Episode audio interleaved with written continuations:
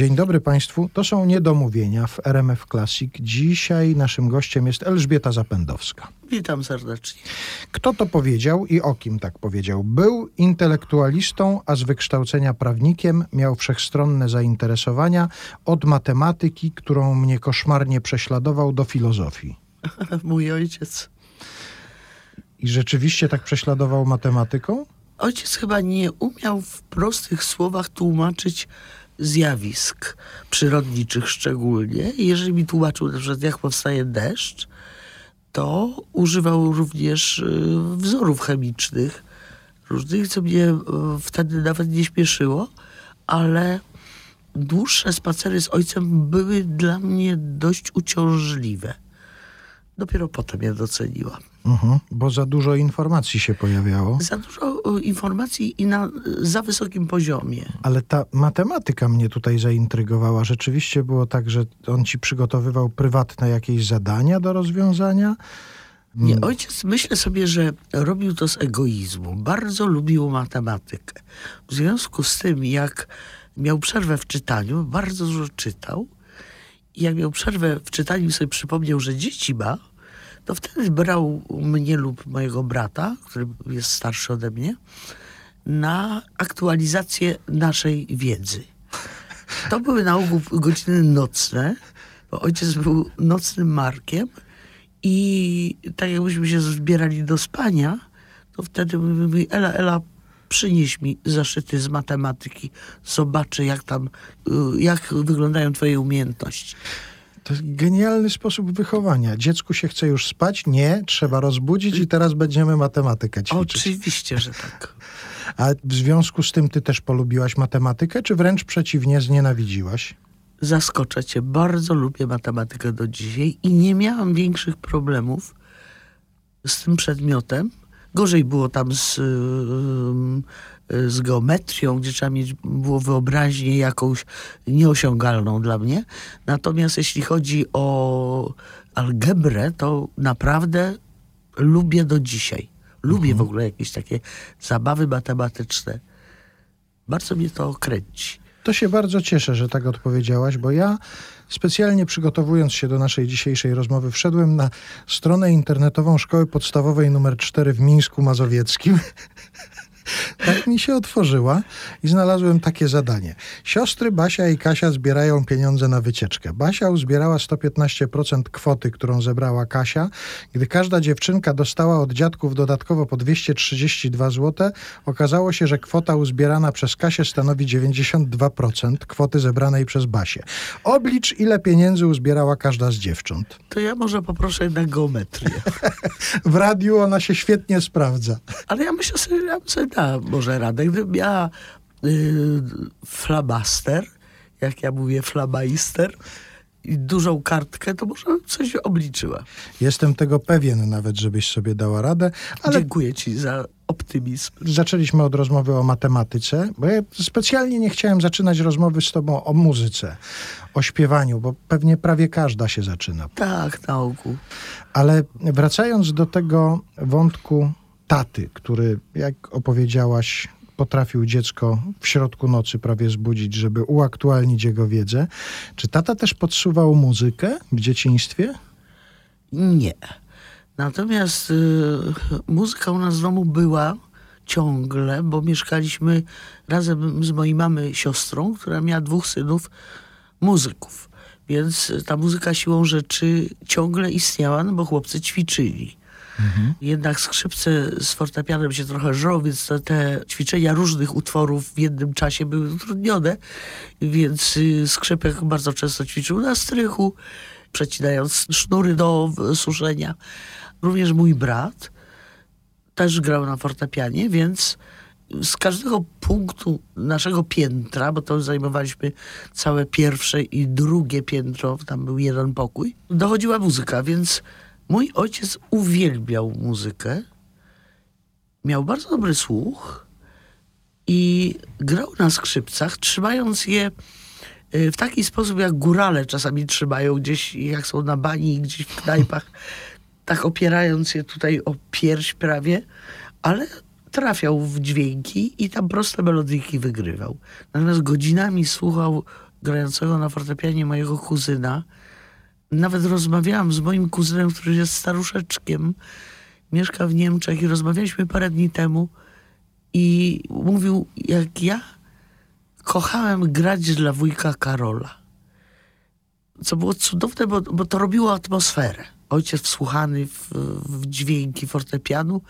Z skrzypcami było chyba trochę gorzej, ale muzyki było dużo w moim domu. Mama też słuchała Mama muzyki, bardzo- grała, śpiewała. Mama bardzo dobrze śpiewała, miała niski, altowy głos, ładny. Ja nie mam ani ładnego głosu, ani, ani po mamie, ani po ojcu. Także nie wiem skąd ja się wzięłam, ale mama bardzo ładnie śpiewała. Uaktywniła się bardzo parę lat przed śmiercią. Wtedy śpiewała e, różny repertuar. Zawsze to podkreślam, że od y, piosenek bardzo bogobojnych do różnych ludowych, może nie tak ludowych, bardziej takich ym, podmiejskich, czasem z, z prośnymi tekstami. No wiadomo, tam musiało być trochę przemocy, erotycznych wątków musiało, Musiało być dużo być, w tym także. Czyli to rozumiem, że to była taka pierwsza muzyka, z którą się zetknęła mała Ela Zapędowska. Tak, Takie piosenki. tak. Ale też mm, wtedy nie było sprzętu, myśmy nie mieli tak zwanego adapteru nawet. Także mój ukochany kuzyn Wiesław, on w Katowicach był w liceum muzycznym, ale mieszkał w Opolu, dojeżdżając. I w związku z tym cały czas ćwiczył. I przywoził z Katowic różne płyty, głównie mu- muzyki poważnej, żebyśmy nie mieli na, jak tego odtwarzać. Więc chodziliśmy na drugi koniec Opola piechotą do ludzi, którzy byli kiedyś sąsiadami mojej ciotki i oni mieli adapter.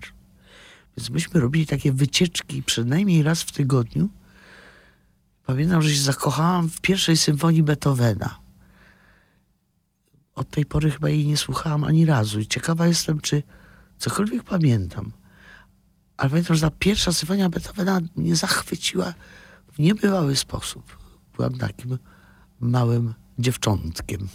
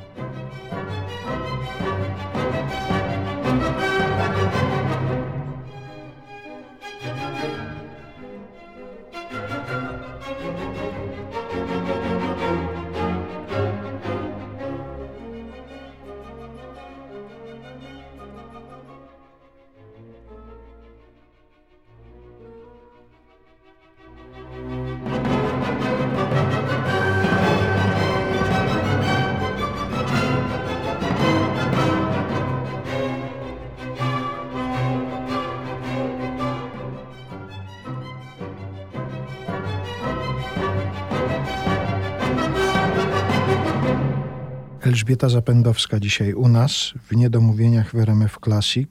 No to już powiedziałaś, jaka muzyka gdzieś pojawiła się tam na początku tego słuchania muzyki, spotykania się z muzyką. A pamiętasz pierwszy moment taki, kiedy usłyszałaś, mówię poza tą sytuacją domową, tylko taką sytuację, no powiedzmy już profesjonalną. Koncert jakiś, występ jakiś, taki, który zobaczyłaś, usłyszałaś pierwszy raz na żywo. Kto to był, gdzie to było, jakaś filharmonia, jakaś sala koncertowa? Podejrzewam, że nie zdarzyło mi się coś takiego, co by mnie wbiło w fotel. Nie pamiętam takiego koncertu, nie pamiętam.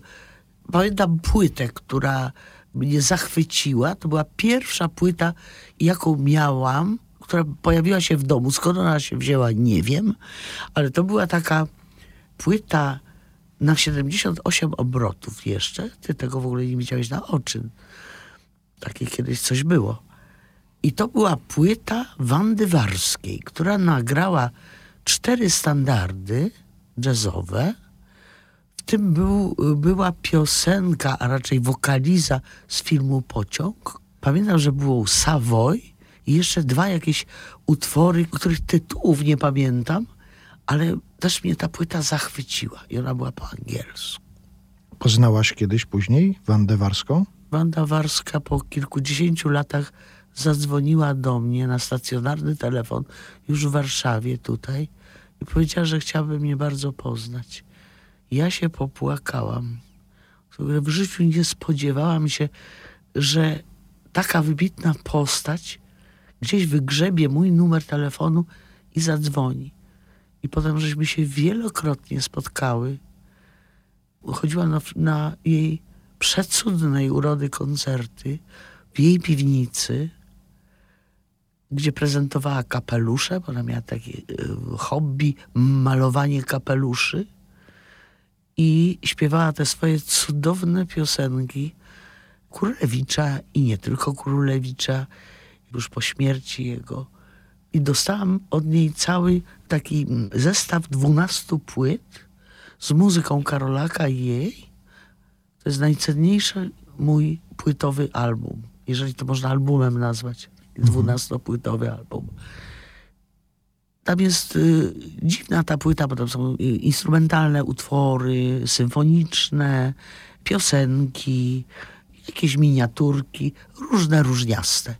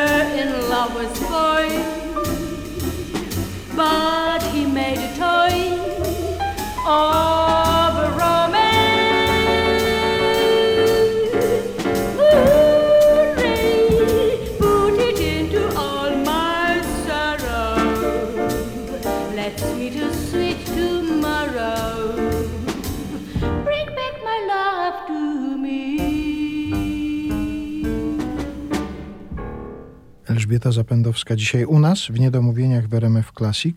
Wiesz, jakie jest jedno z częściej zadawanych w internecie na twój temat pytań? Jakie pytanie pada dosyć często w kontekście Elżbieta Zapędowska? Mm, Nie czytam.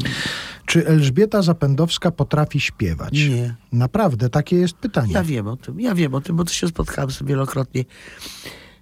Powiem tak. Kiedy usłyszałam swój głos pierwszy raz na taśmie magnetofonowej, to nie było śpiewane, to było mówione. Prowadziłam w szkole muzycznej koncert. Jak usłyszałam swój głos, się przeraziłam jego brzmieniem, jego modulacją i barwą. To było mi się wydawało tak ohydne, że powiedziałem sobie, że nie będę tego nigdy robić. Potem życie trochę zmieniło to wszystko i siłą rzeczy, będąc w programie telewizyjnym, konsekwencje są zapraszania do radia, wiadomo. Nawet pracowałam w radio kiedyś bardzo krótko. Cudowna praca. Wiele bym dała, żeby pracować w radio. Zazdroszczę. No to Naprawdę. dlatego tu jesteśmy dzisiaj. No tak, ale Żebyśmy myślisz, sobie że, mogli zazdrościć. A ja masz, myślisz, że mam szansę, żeby ciebie wygryźć? Ależ oczywiście, ja Dobra. jestem łatwy do wygryzienia. Dobra, Tak. będę się starać.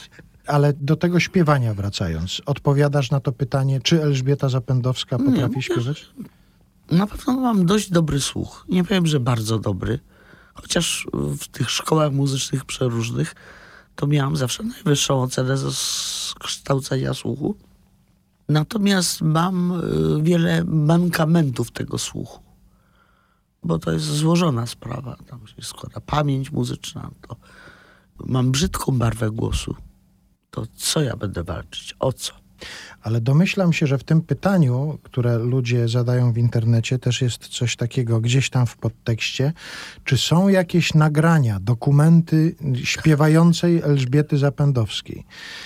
Są czy nie ma? Ja myślę sobie, że jeżeli ktoś, a ludzie są złośliwi, na pewno są jakieś materiały, bo ja czasami jak prowadzę zajęcia, to tam podaję dźwięki. No, jeżeli ktoś mi je zmienia, to mnie to strasznie denerwuje. Więc na pewno są jakieś materiały kompletnie mnie kompromitujące, no ale trudno, no już. No od tego jest przestrzeń wirtualna, żeby to się Pewnie, żeby gdzieś kogoś kiedyś... No, kompromitować. tak jest. Także jeżeli ktoś ma takie nagrania, to Proszę ujawnić i będę skompromitowana.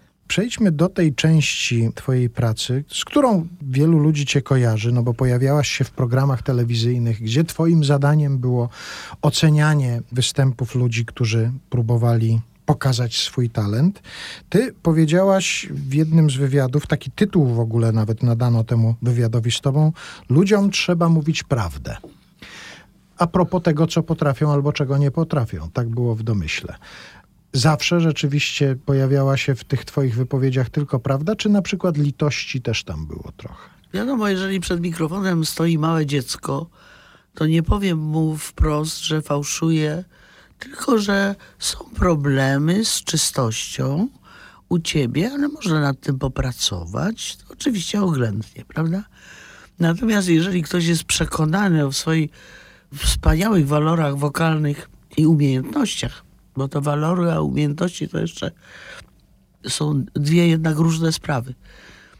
Mnie się wydaje, że to wynika z mojego egoizmu, bo jeżeli ja będę w kimś pielęgnować nadzieję, że jest wybitnie muzykalny, utalentowany, a nie jest, to on prędzej czy później się o tym przekona, bo tutaj się nie da oszukać. Wiadomo, były znane wokalistki, które udawały, że śpiewają, a były puszczane z playbacku i to wszystko wychodziło na jaw prędzej czy później. Tu się nie da wiele oszukać. Oczywiście są wybitnie zdolni ludzie, ale też wśród wybitnie zdolnych ludzi mało jest takich, którzy osiągają sukces. Bo jeszcze oprócz wybitnych zdolności, w moim przekonaniu, bo to jest mnóstwo bardzo średnio zdolnych e, ludzi, którzy są bardzo znani na całym świecie. Ale to nie ma nic wspólnego z ich zdolnościami. Bo to jest w pewnym sensie rzemiosło. Natomiast jeżeli to rzemiosło na przykład się opiera o kreatywność literacką, że sobie sam słaby wokalista pisze przecudne, Bob Dylan choćby, wybitne teksty, to te jego walory wokalne usuwają się na plan dalszy. Nie są istotne. Są istotne, co on kreatywnego wnosi do świata muzyki, czyli muzyki i tekstu, wrażliwości, pewnego wstrząsu dla publiczności, czy oburzenia, czy protestu, cokolwiek. No ale to ci się zawsze łączyło? Od zawsze łączyłaś tekst z muzyką i one były dla ciebie na przykład równoważne w piosence? Czy jest coś, co jest bardziej, a, a coś mniej? Trudno mi powiedzieć, dlatego że y, ja nie znam dobrze, nawet średnio dobrze nie znam angielskiego. Jestem z tego pokolenia, kiedy angielskiego się nie trzeba było uczyć, bo nigdy człowiek nie myślał, że będzie wykorzystywał ten język. No ale to głupota, nic innego.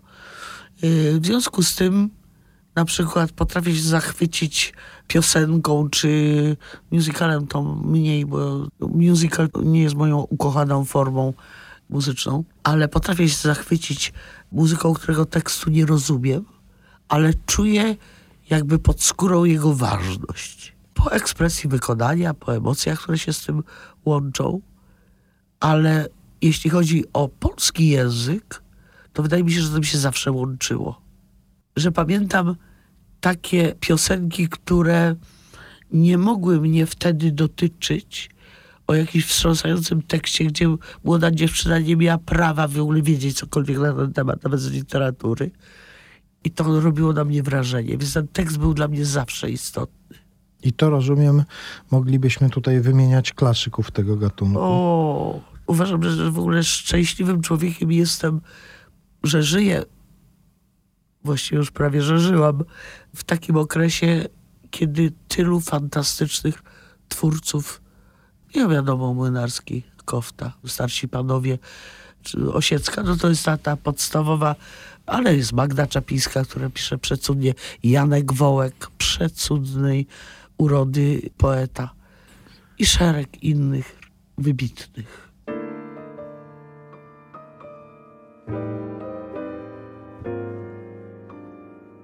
Przez kolejne grudnie, maje, każdy goni jak szalony a za nami pozostaje sto okazji przegapionych. Ktoś wytyka nam co chwilę w mróz czy upał w zimie, w lecie, szans niedostrzeżonych tyle.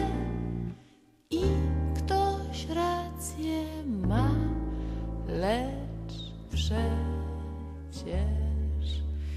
jeszcze w zielone gramy jeszcze nie umieramy, jeszcze któregoś rana odbijemy się od ściany, jeszcze wiosenne deszcze obudzą ruń zieloną, jeszcze zimowe śmieci na ogniskach wiosny spłoną, jeszcze w zielone gramy, jeszcze wzrok nam się pali, jeszcze się nam pokłonią ci, co palcem wygrażali. My możemy być w kłopocie, ale na rozpaczy dnie jeszcze nie, długo nie.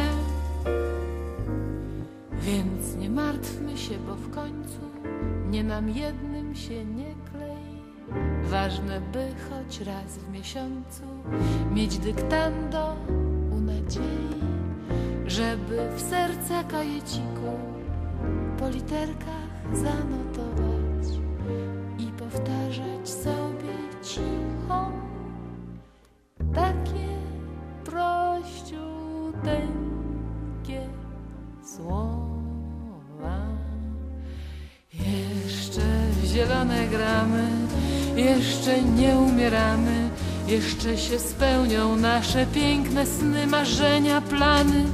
Tylko nie ulegajmy przedwczesnym niepokojom Bądźmy jak stare wróble, które stracha się nie boją. Jeszcze w zielone gramy, choć skroń nie jedna siwa. Jeszcze sól będzie mądra, a oliwa sprawiedliwa. Różne drogi nas prowadzą, lecz ta, która w przepaść rwie, jeszcze nie, długo nie. Gramy, chęć życia nam nie zbrzydła. Jeszcze na strychu każdy klei połamane skrzydła i myśli sobie Ikar, co nieraz już w dół runął. Jakby powiało zdrowo, to bym jeszcze raz pofrunął. Jeszcze w zielone gramy, choć życie nam doskwiera. Gramy w nim swoje role, naturszczycy bez suflera. W najróżniejszych sztukach gramy, lecz w tej, co się skończy źle, jeszcze nie. Długo nie. Wychowywałaś się w Opolu. No, nazwa tego miasta jednoznacznie kojarzy się z pewnym bardzo ważnym festiwalem. Ty chodziłaś na koncerty festiwalu opolskiego? Oczywiście nie stać mnie było bardzo finansowo, na, na, więc się wchodziło razem z tłumem. Ja miałam taki patent na wchodzenie z tłumem. Ubierałam się bardziej dorośle niż wtedy wyglądałam. Brałam zawsze szal, lornetkę, robiłam poważną minę i wchodziłam z tłumem. I tylko raz mnie cofnięto. No, czyli to proszę próbować, może ta metoda dalej działa. Szal, lornetka, i Lornetka, wchodzić. obrączka bardzo dobra jest też. Taka y, wypunktowana. Ciekawe, czy to dalej działa. Ale pamiętasz z tych swoich właśnie oglądań i słuchań na żywo festiwalu w Opolu jakieś jedno niezwykłe wykonanie, jakiś koncert niezwykły, który ci za, zapadł w pamięć? mnóstwo, głównie piosenek, bo tam nie wiem, czy wtedy w tych pierwszych latach festiwalu były organizowane tak zwane koncerty tematyczne, które są teraz. Był konkurs, były premiery, były zawsze piosenki literackie, bo pamiętam doskonale Grechutę, pamiętam doskonale Ewę Demarczyk. Pamiętam, jak jakiś pijany uczestnik festiwalu krzyczał, że anioły są białe, nie czarne, tak? A ona śpiewała o czarnych aniołach. Pamiętam tę atmosferę. Pamiętam tych wykonawców, których kocham do dzisiaj. Wtedy ich kocham. Teraz byłam parę dni temu na koncercie Magdy Uber, e, która nie ma jakichś takich wybitnych walorów głosowych, ale pamiętam, jak ona na festiwalu opolskim w tych, w tych takich swoich przeźroczystych, pięknych oczach blado-niebieskich śpiewała te piosenki poetyckie w jakiś tak niezwykły sposób. No, no nie, nieposiadanie płyty Magdy Uber to był... Nie wiem, no, nie wyobrażałam sobie, żeby nie mieć jej płyty. Czy Młynarskiego, taka żółta płyta analogowa z, takim, z taką chudą postacią, czy kabaretu starszych panów u nas w domu to było święto, był kabaret. Wszyscy siadali przed telewizorem, bo się chodziło do sąsiadów, kiedy nie mieliśmy jeszcze telewizora. To było święto. I to cudowne, cudowne piosenki, które się nie nudzą. Ja bardzo często wyciągam stare nagrania starszych panów i to jest niby badał, powtarzany bez przerwy przez wszystkich, że słucham 150 raz piosenki starszych panów i ja odkrywam coś, czego przedtem nie odkryłam. Te teksty są tak bogate i ta muza jest tak piękna i tak mm, cudownie zharmonizowana i taka zakręcona. I nie chcę tu się wypowiadać z egzaltacją, ale ona mnie do dzisiaj zachwyca.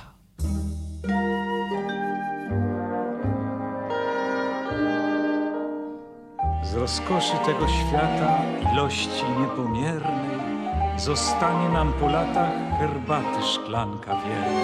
I nieraz się w piernatach pomyśli w porze nocnej Ha, trudno, lecz herbata Herbaty szklanka mocnej.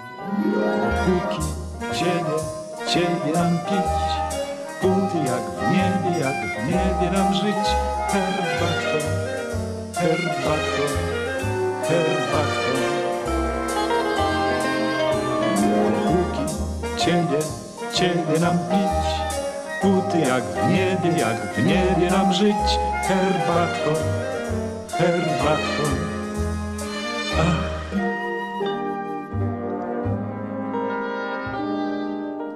O jakżeś bliska chwilko. Jesienne pachną kwiaty, A my pragniemy tylko, już tylko tej herbaty. Za oknem deszczyk sypnął, Arrivederci lato. Gdy wtem Drzwi cicho skrzypną. i witaj nam herbatą. A, cóż za rok, A kolor jakiś. A jak cudownie naciąga. A, a ta panienka? Panienka herbaciarka oczywiście. A no tak, no też trzeba przyznać. Jestem twojego zdania. No po prostu.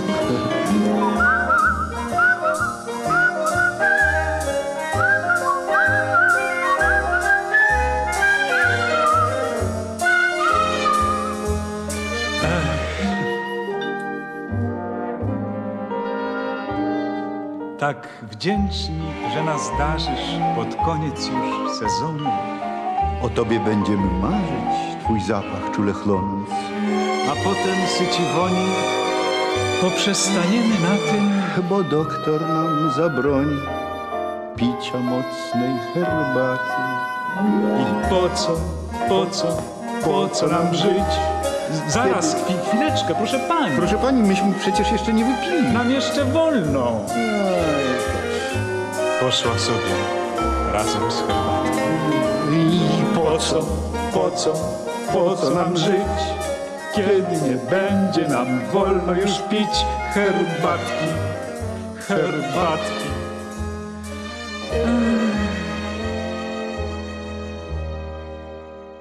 Elżbieta Zapędowska, dzisiaj u nas w Niedomówieniach.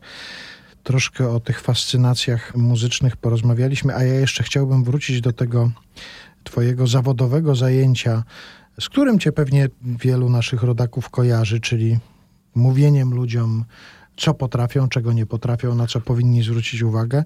Ludziom trzeba mówić prawdę. Jeszcze raz wrócę do tego cytatu. Oj, nie zrobiła ty byś kariery w polityce, jeżeli rzeczywiście No nie, nie, nie, nie. a były jakieś takie propozycje kiedyś, żeby wykorzystać na przykład twoją popularność do tego, żebyś Były. kogoś... Ale to o, z kierunków, które mnie najmniej interesują. Rozumiem, tak? Czyli nie przyjęłaś takich propozycji. Nie, nie, ale ja się dosyć ostro i konkretnie wypowiadam. Jakie mam poglądy, to myślę sobie, że wszyscy wiedzą. A szczególnie wtedy, kiedy czyta się pod moimi jakimiś wypowiedziami komentarze. Ja na ogół tego nie czytam, bo ja w ogóle nie czytam już w internecie, ale jak mi znajomi serdecznie donoszą, to tam jest grubo. Ale wracając jeszcze do tego... Do tej prawdy. Tak, mówienia czasem ludziom gorzkiej prawdy e, na temat tego, co słyszysz e, i co widzisz w czasie ich występu. Zdarzyło się, że ktoś kiedyś przyszedł i ci podziękował za to, że, że go skrytykowałaś, że, że mu uświadomiłaś, że, że nie potrafi, że nie ma talentu, czy raczej to trudno? Różnie to było, ale wiesz, ja, ja już tyle lat żyję i tyle wokalistów przesłuchałam i im powiedziałam parę górzkich słów, że się zdarzyło bardzo różnie. Bardzo wielu ludzi takich się zdarzyło, że powiedziałem, dobrze, że powiedziałeś, żeby sobie dać spokój z tym śpiewaniem i zająć się czymś, co potrafię. Bardzo wielu było takich ludzi. Ale mnie się też wydaje, że trochę w dzisiejszych czasach wszystkie te wartości, które są moją, nie powiem ikoną, ale w hierarchii moi, moich wartości są ważne, one straciły na popularności.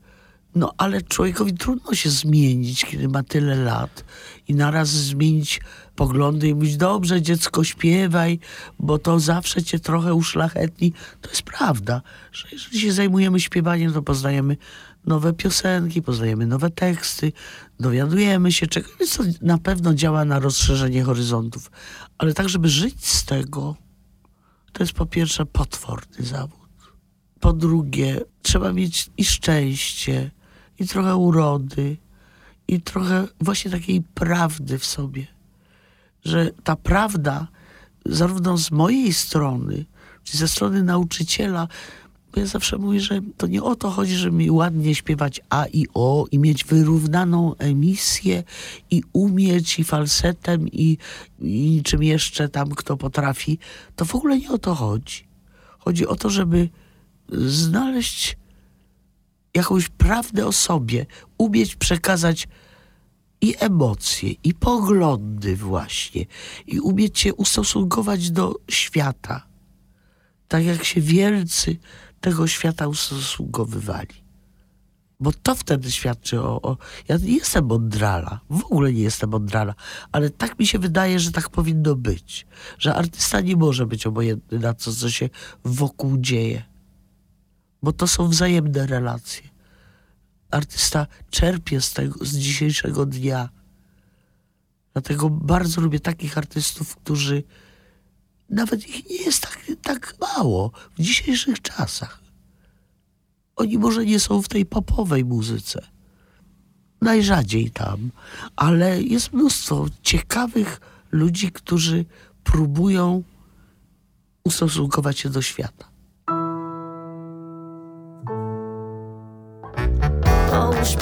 na stół i uprzedzenia wyrzuć w kąt.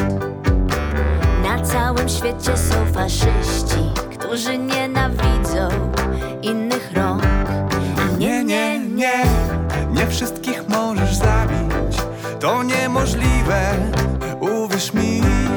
Nie, nie, nie, za dużo możesz stracić, bo takie krótkie są nasze dni.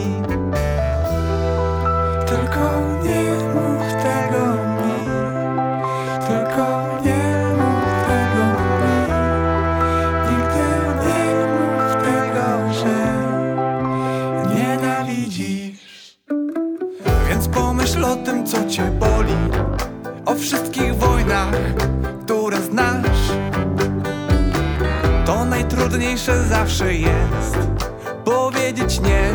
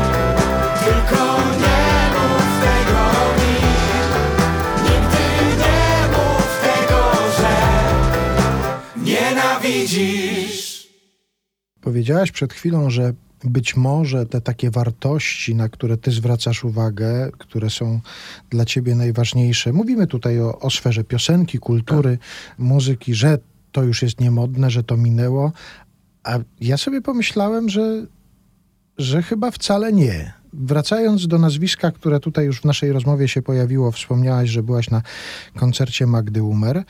Ja też parę razy ostatnio obserwowałem, jak publiczność przyjmuje teraz, właśnie teraz, jak przyjmuje Magdę podczas jej śpiewania. Ona nie śpiewa piosenek, które zostały zmodyfikowane specjalnie na potrzeby Tak. współczesności, tylko śpiewa to, co zawsze śpiewała i to, co najbardziej kocha. Czuję i kocha. I ja tam widzę aplauz, zachwyt, dużo ludzi na tych koncertach. Także to chyba nie minęło. To są rzeczy, które nie mogą minąć tak naprawdę. Miejmy nadzieję, że one nie, nie mogą minąć, ale przychodzi pokolenie mało młodzieżowe. Może tak powiem, bo ja, ja wiem, czego to wynika. To wynika z tęsknoty za czymś, co nas będzie dotyczyć, co przeżyliśmy, co chcielibyśmy przeżyć, co nas wzrusza, co nas wkurza. Zabawa słowem, która ma taką przestrzeń w sobie, w naszej wyobraźni. Miejmy nadzieję, że to nie minie gdzieś tak y, właśnie bezpowrotnie. No może to jest kwestia przekazywania sobie tego z pokolenia na pokolenie. Przyprowadzania dzieci, wnuków, pokazywania im, osłuchiwania ich z taką muzyką i może to, to Tak. jest najważniejsze. Wiesz, ja często uczestniczę w, warsztatach muzycznych, na które przyjeżdżają ludzie no, z nieznani mi dotąd, prawda? Jacyś tam w przedziale wieku od 9 lat do czasem 90. Tu przesadziłam, ale 80-latkowie się też zdarzają, że ktoś sobie zażyczył pojechać na warsztaty i zaśpiewać jakiś w dorosłym albo w bardzo dorosłym wieku. I zawsze zaczynam w ogóle pierwszy kontakt od analizy tekstu. I bardzo to jest fajne i nie wiem, czy nie będę tego nagrywać. jak dzieciaki, takie dziewięcioletnie, analizują teksty współczesnych gwiazd popowej muzyki. One same muszą do tego dojść, o czym to jest. Ja podsuwam coś, sugeruję. I one na koniec mówią, że one nie wiedzą, o czym to jest. Tak jest bardzo często. Bo też były takie piosenki napisane przez fantastycznych fachowców, którzy umieli operować językiem bez transakcentacji tych wszystkich błędów, którzy pisali piosenki o niczym. Jak to byśmy nazwali o dupie Marynie, czyli marynistyczne. I tych ludzi było mnóstwo, ale nie można było się tam do niczego przyczepić Warsztatowo były. warsztatowo bardzo były dobrze. bardzo przyzwoite. Natomiast tu jedno słowo zaprzecza drugiemu, nie ma w tym żadnej logiki i są jeszcze źle gramatycznie napisane i pod każdym innym względem powiedziałbym. Więc to mnie bardzo bawi, jak właśnie taki dzieciak się miota z tym tekstem i próbuje go obronić, bo te dzieciaki się bronią przed moim atakiem, że znaczy atakiem w cudzysłowie, bo proszę o tematykę piosenki. O czym to jest? Opowiedz mi. Co ta dziewczyna czuje, śpiewając takie słowa, a nie inne. To jest przezabawne. Dzisiaj, przygotowując się do tej naszej rozmowy, przeglądałem sobie różne strony, rozmowy z tobą. Nie wiem, czy to jakaś sugestia, ale pojawiło się znienacka nagle, bo internet ma coś takiego, że znienacka podrzuci. Tak pomyślałem, że zapytam cię, co ty o tym myślisz. Poważna wiadomość z poważnego dziennika, tylko z wydania internetowego. Szwedzka piosenkarka z premedytacją pokazała najintymniejsze szczegóły ciała na festiwalu w Brazylii. 35-letnia Ebba Tove Elsa Nilsson, znana jako Tove Lo, dała w São Paulo popis nie tylko wokalny, ale także wizualny. Piosenkarka miała na sobie siateczkowe body. Taka wiadomość się pojawiła, bardzo ważna. I chciałem zwrócić uwagę tutaj na to słowo z premedytacją. Nie uważasz, że we współczesnych piosenkach jest za dużo premedytacji? Tak. Bardzo dużo premedytacji. Mnie to jest takie wiadomości bardzo śmieszą. Nie znałam tego newsa. No, we- wezmę się, oglądnę, zanim przemyślę go poważnie. Wydaje mi się, że to bardzo, bardzo ciekawe. Świat już tyle rzeczy powymyślał, że skandalizowanie mi się podoba. Zależy jak to kto robi. Skandale zawsze w świecie artystycznym, że pseudoartystycznym były, są i będą. Ja kocham prowokacje, kocham. Lubię, kiedy ktoś prowokuje, czy swoją piosenką, czy poglądem. I bardzo lubię prowokatorów. Więc nawet jeżeli pani by wystąpiła nago, to myślę sobie za 20 lat nie zrobiłoby to na nikim wrażenia. Jeszcze jeden taki cytat znalazłem, który potwierdza właściwie to, co powiedziałeś przed chwilą. Artyści bywają buńczuczni, niegrzeczni, złośliwi. Takich lubię najbardziej. Czyli zbyt grzecznych nie lubisz. Nie lubię, nie lubię. Bo y, artysta nie może być nudny. On musi być wyrazisty. Jeżeli on jest bardzo delikatny, to on musi być wyrazisty w tej swojej delikatności. I to jest wtedy jego siłą.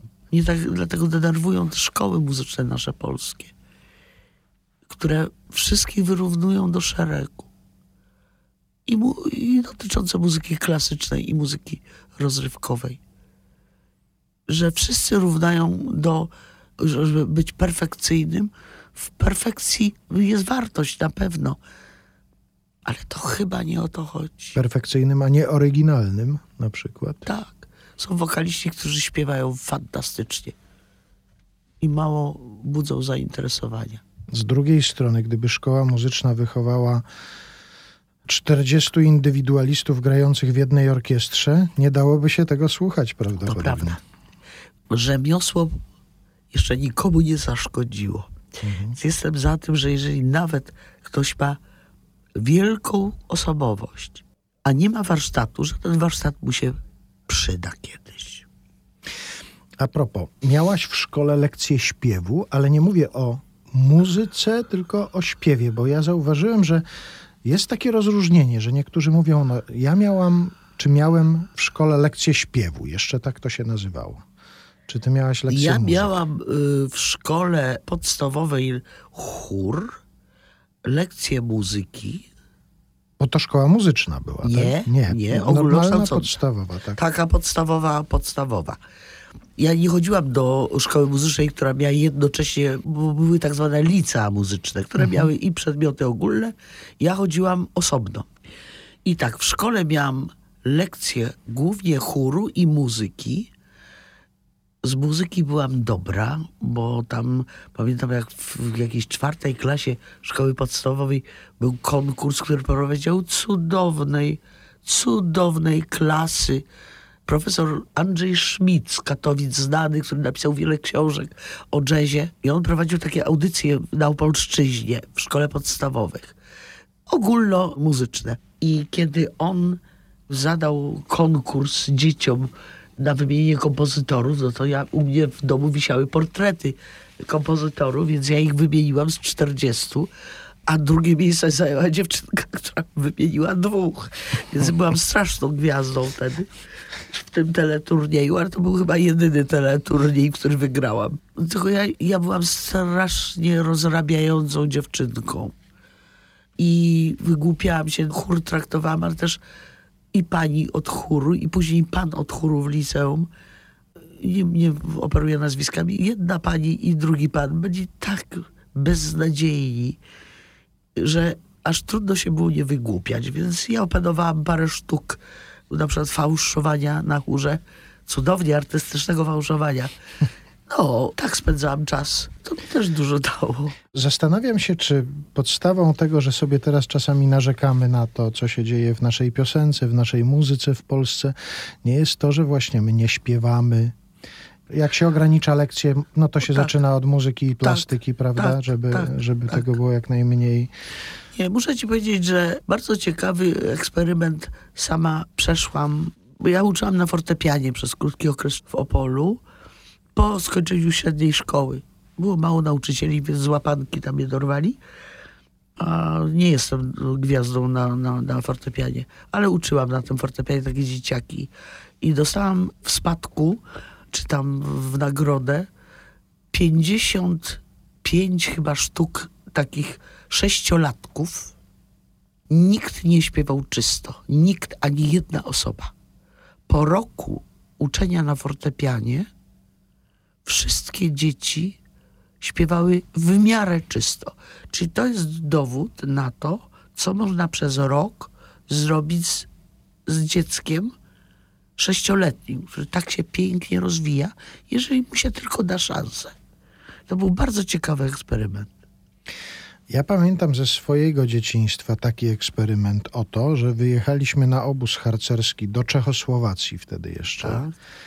I no, harcerze i tak śpiewali coś, ale ja pamiętam, jakie na nas zrobiło piorunujące wrażenie to, że ta grupa Słowaków, która z nami tam wtedy była, ktoś z nich siadał z gitarą i oni wszyscy śpiewali ludowe piosenki słowackie. I nie, że znali tylko Pierwszą zwrotkę. do pierwszego refrenu włącznie, tylko znali po 4-5 zwrotek i wszyscy razem to śpiewali i śpiewali fantastycznie. I my tak siedzieliśmy troszkę z takimi rozdziawionymi gębami i zastanawialiśmy się, dlaczego my nie śpiewamy ludowych piosenek.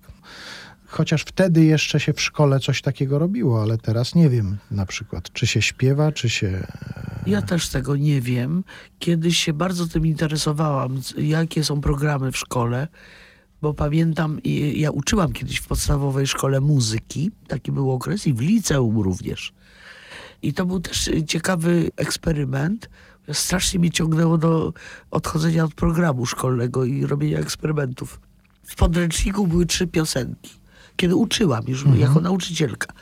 Jedna patriotyczna piosenka, jedna e, ludowa, ale taka, że dziecko z miasta w ogóle nie rozumiało o co chodzi, bo to gwarowo było i to góralskie było. I trzecia piosenka jakaś taka, taka, że dzieci, dzieciom się to w ogóle nie podobało. Już nie pamiętam jaka. I to były trzy piosenki w podręczniku dla którejś tam klasy. Niebywałe. To miłośnictwo u nas jest wykoślawione. Że to miłośnictwo niech dziecko zaśpiewa cokolwiek, żeby się uczepić, żeby znaleźć pretekst. Zatem chłopcy się wstydzą na przykład śpiewać. To trzeba inaczej. No, żeby spowodować, żeby to sprawiało przyjemność tak, też. tworzenie muzyki. Poza tym zawsze byliśmy biednym krajem. Ja pamiętam, jak ja uczyłam te stosy mandolin połamanych, które leżały w tych, tych gabinetach muzycznych. Bo to jakieś takie rosyjskie wpływy jeszcze po wojnie. One chyba zostały hurtem zakupione dla wszystkich Polaków. Po tych mandolin było od cholery po tych gabinetach. Na tym nikt nie umiał grać, nie było ani nauczycieli, ani nikogo, kto by w ogóle się tym zajął. I potem te flety proste, niestrojące. Więc jakieś słabe. Byłam w innych krajach zachodu na, w gabinetach muzycznych, a to było 40 lat temu. Nie chciałam wierzyć, że mogą być takie sprzęty w takich podstawowych wiejskich szkołach, na przykład w Niemczech. A orkiestry szkolne. Orkiestry szkolne, chóry, które śpiewają to, co chcą. Ja nie chciałbym, żeby Państwo pomyśleli, że my tutaj Narzekamy. siedzimy i narzekamy, ale po prostu tak tylko może sugerujemy, że może by to nikomu nie przeszkadzało, gdyby tak trochę więcej orkiestr w szkołach powstawało, chórów, żebyśmy śpiewali piosenki i, i to jeszcze najchętniej, żeby od, od małego dziecka przyzwyczajać do tego, że się śpiewa. I że w Zatem tym człowiek umuzykalniony jest wrażliwszy. Nie wiem, czy to jest recepta na życie, żeby być wrażliwszym. Chyba nie, ale w ogóle rozszerza horyzonty. Zajmowanie się kulturą, czytanie. To, do czego namawiam wokalistów. Ludzie, czytajcie książki. Ale pobarudziłam. Gdybyśmy mieli stworzyć taki elementarz piosenkowy na przykład, takie coś, co, od czego ludzie powinni zaczynać interesowanie się piosenką, po co byś sięgała, gdzie, w jakie, nie wiem, czy konkretne tytuły tutaj, pod, nie, chyba, że ci wpadają od razu do Nie, głowy. ja myślę sobie, że to trzeba by było zrobić weryfikację na bieżąco. Z bieżących piosenek, takich, które, którymi się młodzież zachwyca, nie wiedząc nawet, czy one przejdą do historii, czy nie przejdą.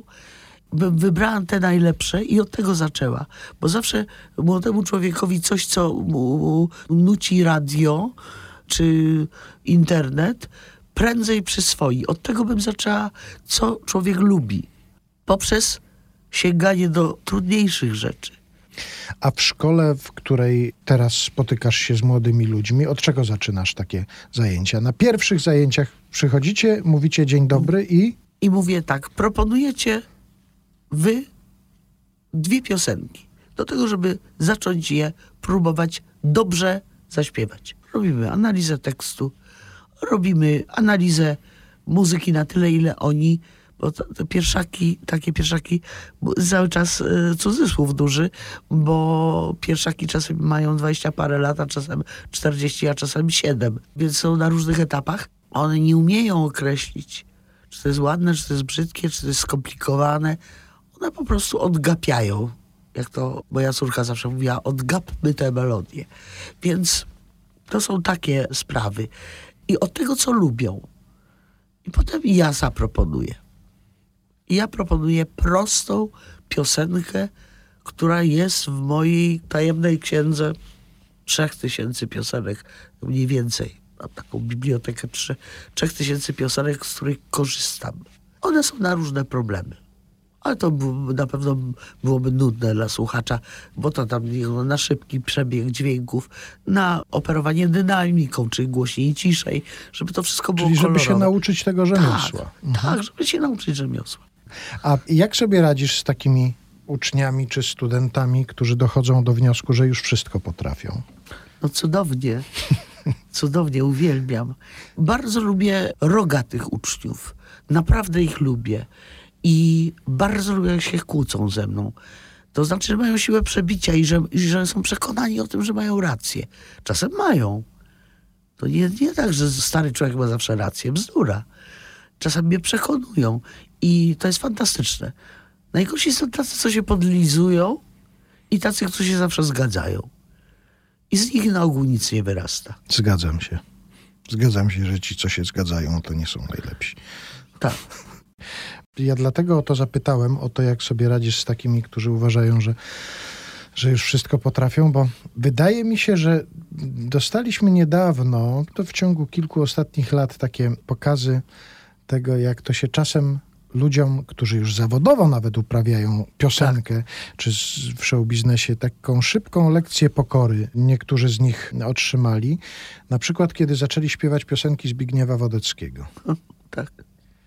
Warsztat, warsztat. Bo to się wydawało, że proste. Łatwe, że to każdy zaśpiewa, melodyjne. Tak, A tak. tu nagle okazuje się, że to trzeba być mistrzem, żeby taką piosenkę zaśpiewać. Tak, tak. I to też strasznie denerwuje, że, do, że y, większość naszych wybitnych wokalistów zostaje docenionych po śmierci. A, no tak. I potem wszyscy sięgają po te piosenki, które są za trudne, za skomplikowane. Ale są tacy artyści, jest paru takich. Ja to najbardziej kocham, jeżeli sięgają przykład po piosenki Niemena, Sojka, mój ukochany wokalista, który sięga po piosenki Niemena i one są i niemenowe, i sojkowe. One są charakterystyczne dla tych dwóch osobowości. I słychać dźwięki i takie, i takie. Bo ci, którzy naj, najczęściej upraszczają te piosenki, tam, że tam są cztery funkcje w, w pierwszych czterech taktach, oni upraszczają do jednej. To mnie doprowadza do szału, albo zmieniają tekst na prostszy. No tego to już nie, nie jestem w stanie ścierpieć. Zdarza się, że ktoś podczas rozmowy z tobą i nie wiem, na przykład kiedy ty wyrażasz swoją opinię na temat tego, co robi, powołuje się na to, co Jonasz Kofta napisał kiedyś, że przecież śpiewać każdy może? Oczywiście, że każdy może, tylko po co? I taki jest cudowny utwór Turnała. Zanim zaśpiewasz piosenkę, zastanów się, może jednak nie, może jednak inną, a może ładniej. To jest cudowny tekst. Powinni wszyscy wokaliści sobie repertuar o tę piosenkę poszerzyć. Bardzo dziękuję za to nasze spotkanie. Elżbieta również. Zapędowska była u nas w Niedomówieniach. A ja chciałem jeszcze tylko, wracając do pewnego fragmentu naszej rozmowy, powiedzieć ci, że Kasia zebrała 552 zł, a oszczędności Basi to 600 zł. Oho, no ale ja się nie sprawdziłam. No ale już przynajmniej będziesz wiedziała, jaki jest Dobra, wynik. posiedzę tego. nad tym nocą. Bardzo dziękuję. Dziękuję.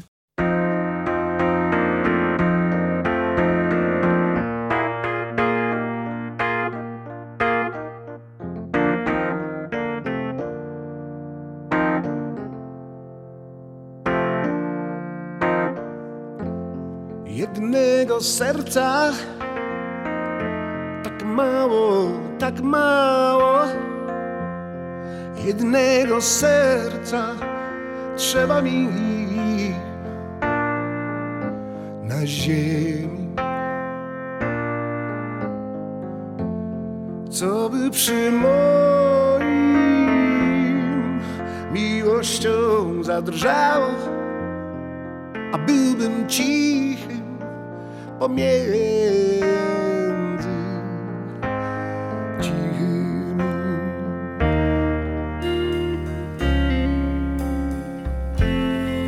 Jednych ust trzeba, skąd bym wieczność całą pił napój szczęścia ustami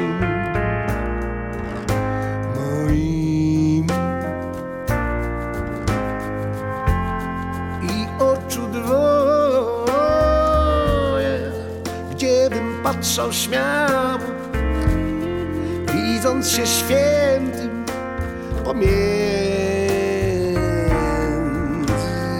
świętym.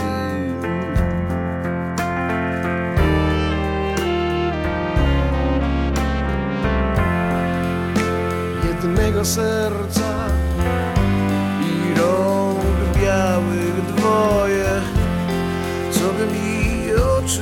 zasłoniły moje. Bym zasnął słodko, marząc o aniele, który mnie niesie w objęciach do